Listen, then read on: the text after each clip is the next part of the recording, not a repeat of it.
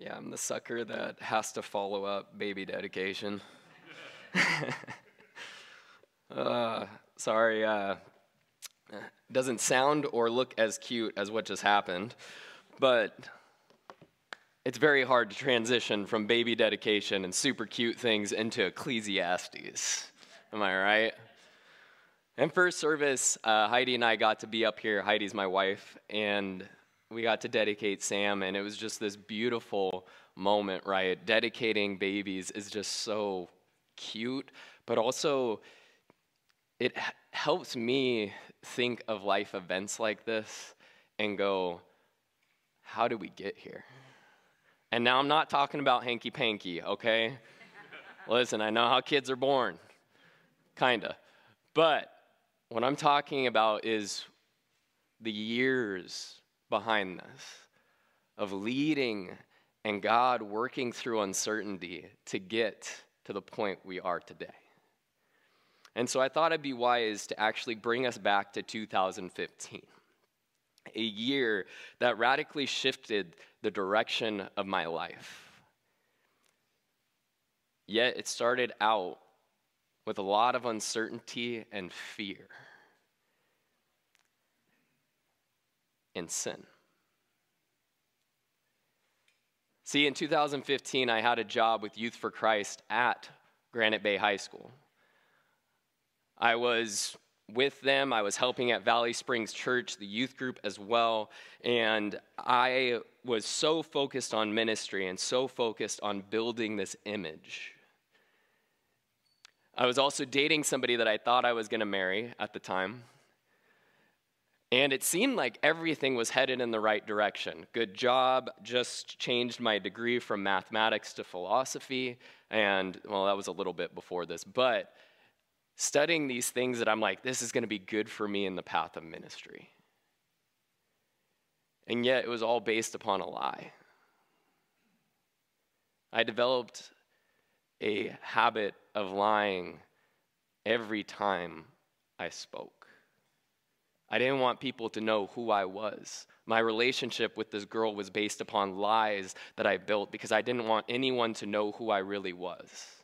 When I taught, when I preached, I would use examples that were not true, that were complete lies, because if I just led people to Jesus, that's all that mattered. I know what the Bible says about false teachers, and I knew then I didn't care what happened to my soul. I did not want people to know me. So I lied and I lied and I lied. And it wasn't just when I was preaching or teaching, it became apparent in all of my life. I was lying to my family, I was lying to my friends. I lied nonstop because I didn't want people to know who I was. And so, this idea and this certain path that I had of being with Youth for Christ and being with Valley Springs and doing all these things was all built on a lie. And in a matter of months, everything was gone.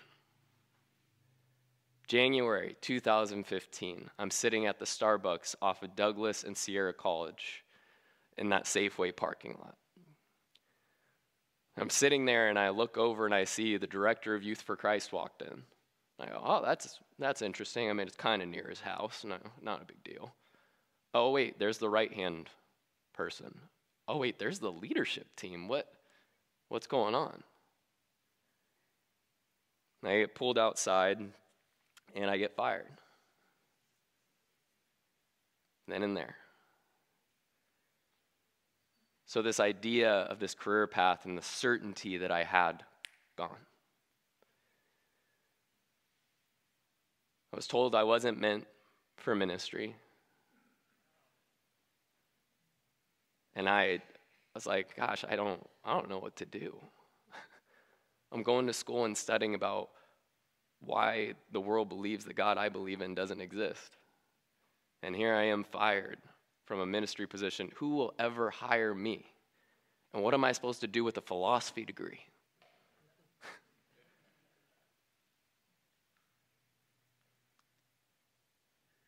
and then I sit and I reach out to a pastor, just trying to process everything. And he tells me, listen, this could be the best thing that ever happened to you. If for the next year you pour into Jesus. And at the time, I was like, what the freak does that mean? Do you not understand that my life is falling apart? That people are going to know that I built my entire life, everything, on lies. Every relationship, gone. Trust between parents and a child, gone. Best friends, gone. My life was uncertain. The relationship I was in ended. Probably a good thing. it was built on a lie. I was in a deep state of depression and my life was so uncertain. I literally had no idea what I was going to do for work. I would go to school and I would constantly hear about why these brilliant men in front of me didn't believe in God, but I couldn't wrap my head around it. And yet, here I am, and everything in my life seemed chaotic. And so one day I reach out to that pastor again.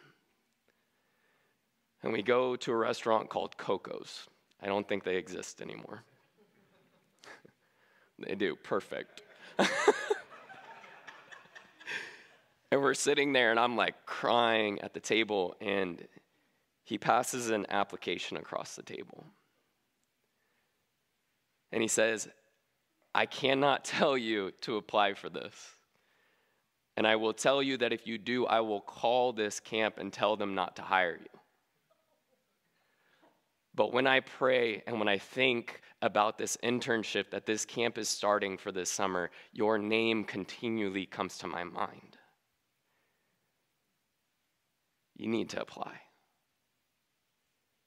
And so I apply for this camp reluctantly. I, I didn't want to do it. I didn't want to go to the interview. I didn't want to hear from another person about how, why, because I messed up, I will never be meant for ministry. I didn't want to hear it again. And in fact, when I pulled up to the camp, the office was behind me and I cried in my car. Nobody wants to start an interview crying in their car. and yet I go in, and I usually love interviews. If anybody has had coffee with me, I love asking questions. I love being asked questions. It's a good way to get to know people, right? This was the worst interview of my entire life, okay? In my interview here, Mark dropped my food twice, okay? I'm crying, and this is how the interview kind of started was the director at the time looks at me and goes, So I reached out to your references, and they say you have a really good work ethic, but there's some reserve. What's the reserve? What's going on? Just straightforward. But he was testing me to see if I would be honest. And I thought, what else do I have to lose? So I was honest and I shared with them what happened and everything. And we're sitting there, and I can't believe that this interview is taking place, that I'm sharing these things with this person, and I'm like, there's no way that they should hire me. None. None at all. And yet, a couple weeks later, I get this phone call, and they say, hey, we're hiring you for three months during the summer to be our first trial for interns. And that summer changed my life. Ministry, the gospel, the grace, mercy, and forgiveness of God became real to me. People liked me for who I was and not who I pretended to be. People loved me and showed me the grace of God in ways that I will never forget. But it was also so tangible because in the past, I had been used to using my gifts through speaking. But then I realized that ministry is not about your story. It's not about having the best message. It's not about prestige. It's not about a following. No, it's about serving. Jesus came to serve and not be served. And at this camp, I cleaned toilets, I cleaned dishes, I washed the pool, I chopped firewood. I did a lot of gross things because kids do gross things at camp with throw up and poop, but you learn. And I radically learned what it meant to live in the forgiveness of God. I didn't share this first service, but it's just coming to my mind right now. that I had such a hard time accepting the fact that I was forgiven. Such a hard time. But the director of the camp would sit with me in his office and hold me as I cried and just would remind me over and over again Nathan, you are forgiven. That's the gospel of Jesus. And I promise this all relates to the message and it relates to everything.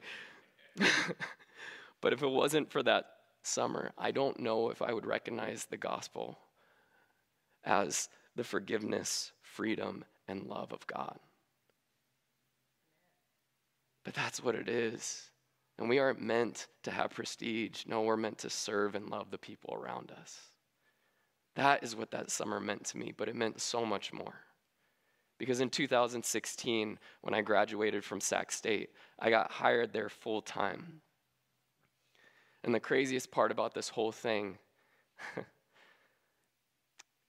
is that 10 minutes away from that camp in the middle of nowhere was a young woman named Heidi. Man, if I lived in the uncertainty and if I was paralyzed by the uncertainty and if I didn't take a step of faith or if I didn't trust God in the process, I never would have met my wife. And so when we do the baby dedication, and when we have times like this, and I have a second to step back and think, I'm led back to this point, and I remember the fact that even in the uncertainty of life, even in the chaos, even in our own sin, God is at work in our uncertainty. God is at work restoring his people one step at a time. So when I think of baby dedication, I can't help but think of how uncertainty can lead to rejoicing and remembering the creator of the universe. Because he is at work behind the scenes far more than we can ever imagine. And through our messes and through our fears, excuses, sins, and uncertainty, God is there guiding us all along the way. And that is what the sermon today is about. That the uncertainty in life will come, but we can choose to rejoice and remember the creator of the universe. So if you have your Bibles, turn with me to Ecclesiastes 11. And Mark, I'm going to pull an audible. Can you read this for me?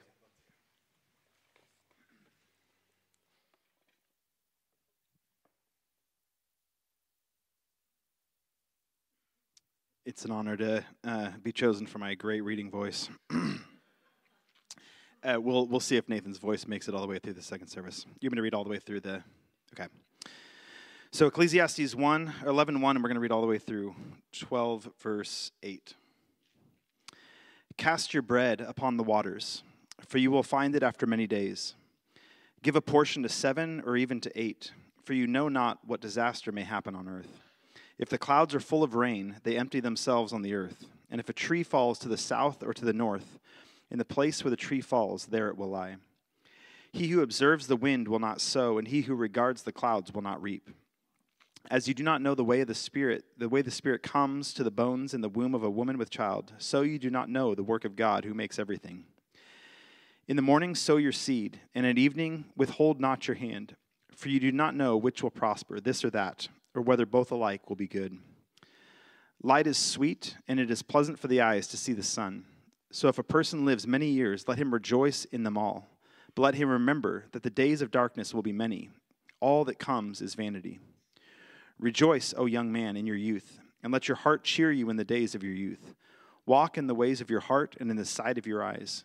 But know that for all these things God will bring you into judgment. Remove vexation from your heart and put away pain from your body, for youth and the dawn of life are vanity.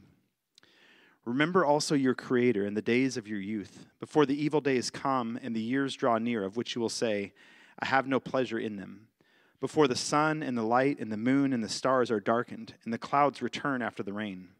In the day when the keepers of the house tremble and the strong men are bent, and the grinders cease because they are few, and those who look through the windows are dimmed when the doors of the street are shut, when the sound of the grinding is low, and one rises up at the sound of a bird, and all the daughters of song are brought low. They are afraid also of what is high, and terrors are in the way. The almond tree blossoms, the grasshopper drags itself along, and desire fails, because man is going to his eternal home, and the mourners go about the streets. Before the silver cord is snapped, and the golden bowl is broken, or the pitcher is shattered at the fountain, or the wheel broken at the cistern, and the dust returns to the earth as it was, and the spirit returns to God who gave it.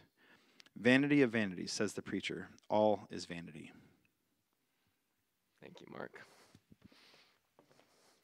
God, as we dissect these verses, one, I pray that my voice would hold out for at least the next 20 minutes. but Lord, I also pray that we would remember how you've been in our lives and working behind the scenes as we dissect what the preacher is trying to get at, Lord, may we not be fearful of uncertainty, but may we rejoice in your gifts. May we remember you as the creator of the universe. Amen.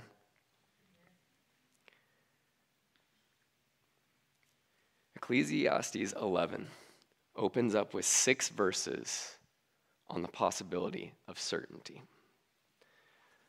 Now, why in the world would the first verse be about throwing bread in water? I don't know. It's soggy, it's nasty. And also, why, when you throw bread in water, would you try to find it after many days? One, birds get it. Two, fish get it. And some commentaries think that these verses have to do with throwing out your finances and trying to like find financial gain. I don't believe that's what this is about. I believe this is just about the uncertainty of life. And are we willing to take a step of faith in uncertainty? You may never find the bread if you throw it out. You may fail if you try. But it's still worth trying. And verse 3 has to do with the randomness of weather and how we can't control the weather. So I don't think weather has to do with finances, but it does have a lot to do with uncertainty. And I really like verse 4 because this has to do with a farmer. And I know some of us are very much so like the farmer mentioned here. This farmer is observing the wind and will not sow, and he regards the clouds but will not reap. Sow and reap are terms for being in the fields, cutting your crop, putting your crop out, working. But this farmer is sitting back and going, Is the, is the climate right? No, that tree is moving. I'm not going outside. No, the, the weather has to be perfect if I'm going to do something. And some of us are like that. But we must understand that there is never full certainty in life about anything. We just have to be willing to step out and take a leap of faith. And there, the truth is, there is so much in life we will never understand, right? Oh, thank you. Appreciate that. I mean, look at verses 5 and 6. Verse 5 has to do with the spirit and the womb of a woman growing. And like I said, I understand how, okay? I understand that. But why? Why is that the way it is? Why is it that God made women to bear the child? And why is it that a, a baby forms the way it does. And I know some of you scientifically minded people will be like, well, that's easy. This is why and how and what. No, those only answer how and what. They cannot answer why. There are some things in this world that we will never truly understand. And in fact, verse 5 continues and it says, So we, or so you do not know the work of God who makes everything. God is at work despite whether we recognize it or not. He's continuing to work behind the scenes, and there are some questions we will never have answered. Verse 6 speaks to that too. How can we know whether we're going to prosper or not? You can't. But you should still sow your seed. We should still continue to take steps even when uncertainty is all around us. Uncertainty should not paralyze us. We have a choice to act. And then in the next set of verses, we see an encouragement to move towards rejoicing. Verses 7 through 10 have to do with two things primarily. The first one is rejoicing in our youth. In other words, enjoy your life. And honestly, I don't think this youth has to do with like age. I think it has to do with mindset. Can I get an amen? There we go. Because honestly, in the scope of eternity, y'all are young. Okay? Yeah. And so when we see verses like this, enjoy your youth, yeah, maybe it's about enjoying like our physical self at this moment, but it doesn't mean you just go around and do whatever you want, right? No, it's about enjoying what God has given us doing things that are healthy for ourselves. Remember, the preacher is saying this towards the end of the book, after he pursued all the pleasures he wants, after he pursued sexual pleasure, after he pursued everything he wanted and he realized it was worthless. He is now saying, Enjoy your youth, enjoy the gifts that God gives you. But, and this is the second theme, remember that God will bring you into judgment. So basically, these verses are saying enjoy your youth, but remember there are consequences to your actions. No one lives forever. And in verse 9, I feel like that encapsulates the entire theme of this section. It says, Rejoice, O young man or woman, in your youth, and let your heart cheer you in the days of your youth. Walk in the ways of your heart and the sight of your eyes, but know that for all these things God will bring you into judgment. Now, I know some of us will hear walk in the ways of your heart and the sight of your eyes and go, well, that sounds like you can do whatever you want, right? But what if for a moment, this preacher is thinking you've already understood everything else he said, and you recognize that it just leads to nothing. And instead, right here, what he is saying is, what if your heart is so devoted to remembering God and rejoicing in what he's giving you that your heart is already naturally bent to the things that are healthy? That your eyes are already bent to the things that you should pursue. Rejoice in those things. And at the end, he says, Remember your Creator because God created everything and He is the ultimate judge of all. Which is where the final chapter of Ecclesiastes begin. Remember also your Creator in the days of your youth, a call to remember God and all He has done. It's a call to sit and reflect on the ways in which God has been present in your life and the cool part about this section of scripture is it's also a callback to Genesis. We see so many imageries and different things that have to do with creation. We see day and night, light and darkness. We see the moon, we see the stars. And the, also, the really cool part about this is verses 1 through 7 are one really long sentence with lots and lots of commas, which means the main theme of these seven verses is remember your Creator. So, as we read these and as we think about this, we have to remember that first part remember your Creator. And verses two through five speak to our daily journey with God. We see this idea of rest. The strong men are bent, the grinders cease, and all these things stop. Things are shut, things become low. This sense of rest that there is a huge run on sentence here just simply about what we do. And this idea that once we stop doing this, we see that the almond trees continue to blossom, that the grasshopper drags itself along. We see that nature will continue to move forward even when we cease to work. The idea that the Creator is always at work even when we are not is so humbling. And when we see this and recognize the fact that we are remembering our Creator when we work and when we cease from work, and when we can sit back and look at nature and recognize the fact that God is still at work out there, even though we're not even out there, we can recognize the last section, which is a callback to the fact that this entire section is, is about uncertainty. And the most uncertain things we can be about is when we die. And the last, or six, verses six and seven, are about things ending and turning into dust, which is also a reference to Genesis. From the dust we were made, and to the dust we shall return. We are remembering the Creator towards the end as well. So, whether we're young and enjoying life or whether we're old, this is a call to remember the Creator because He is at work, whether we notice it or not. And as the preacher tells us in verse 8, that nothing else matters. vanity of vanities, says the preacher. If we don't remember who God is, if we don't recognize that He's at work in our lives and around us, none of it matters. Our lives mean nothing without God.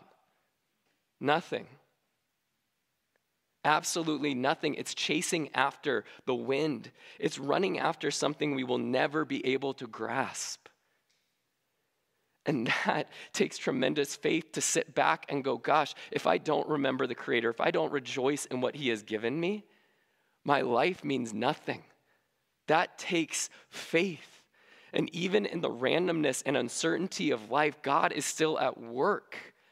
And it's only when we look back that we can truly see what He's been doing all along. And I mentioned this at the beginning with my own story that it's only when I look back that I can see that the most uncertain time in my entire life, where I had no idea what direction I was going, whether God was listening or not, He was creating a story that was better than anything I could ever write. He led me to my wife. He led me to my little boy. He led me to you guys. But it was from a place of uncertainty that God had to write the story, and I had no idea what He was doing.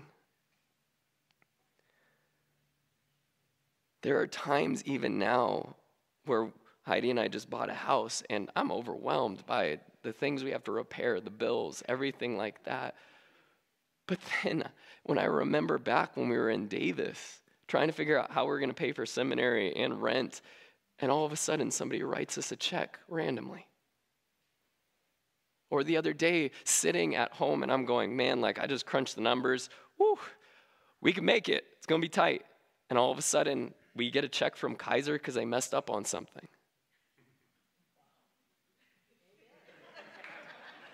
right? God is at work even when we are uncertain and even when we think we can't make it forward. God is at work in our lives, writing a story that is more beautiful than anything we could ever write. And I'm not trying to say that this is the prosperity gospel or that God will come through to give you your wildest dreams. No, what I'm saying is He is with you in your struggle. That no matter what you are facing, there is a God that created the entire universe that is writing your story, whether it be that you have cancer, whether it be that your marriage is falling apart. God is still at work in the hardships of our lives. God was still at work in my sin.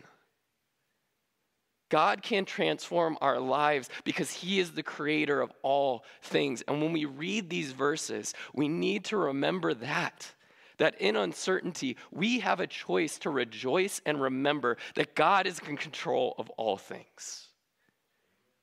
And that takes faith.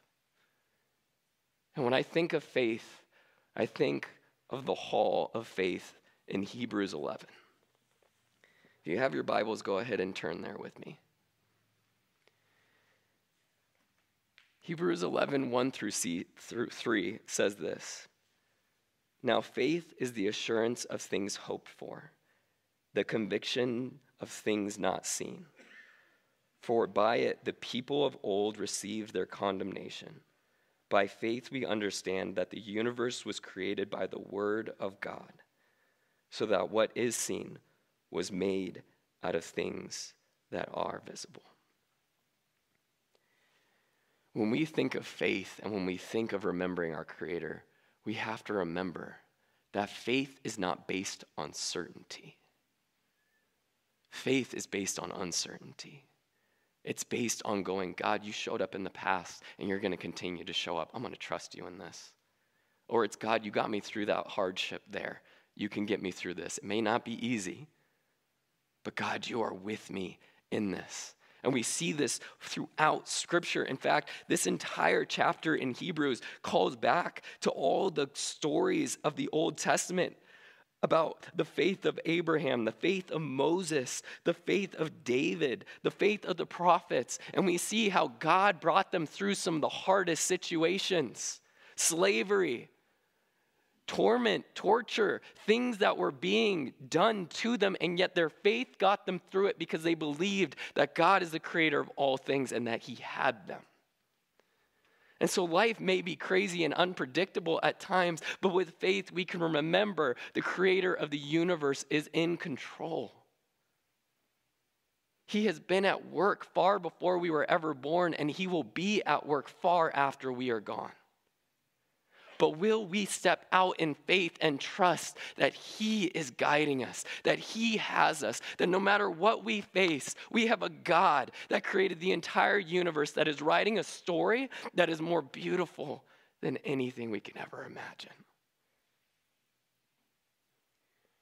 This is the path that the preacher has led himself on to a point where he reflects on everything and goes, Everything is uncertain, but I will rejoice in the gifts God has given me. And I will remember what He has done, is doing, and will do.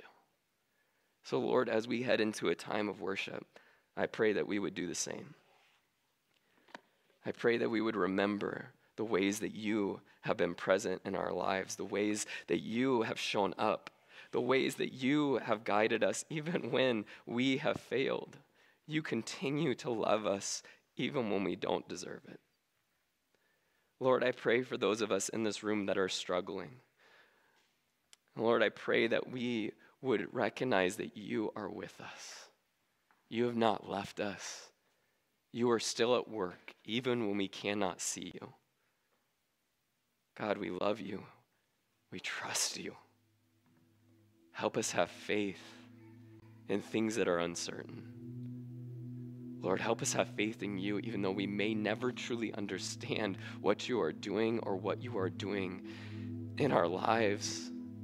God, you are at work in mysterious ways, but you are leading us. And I pray that we would be willing to step out in faith. In Jesus' name, amen.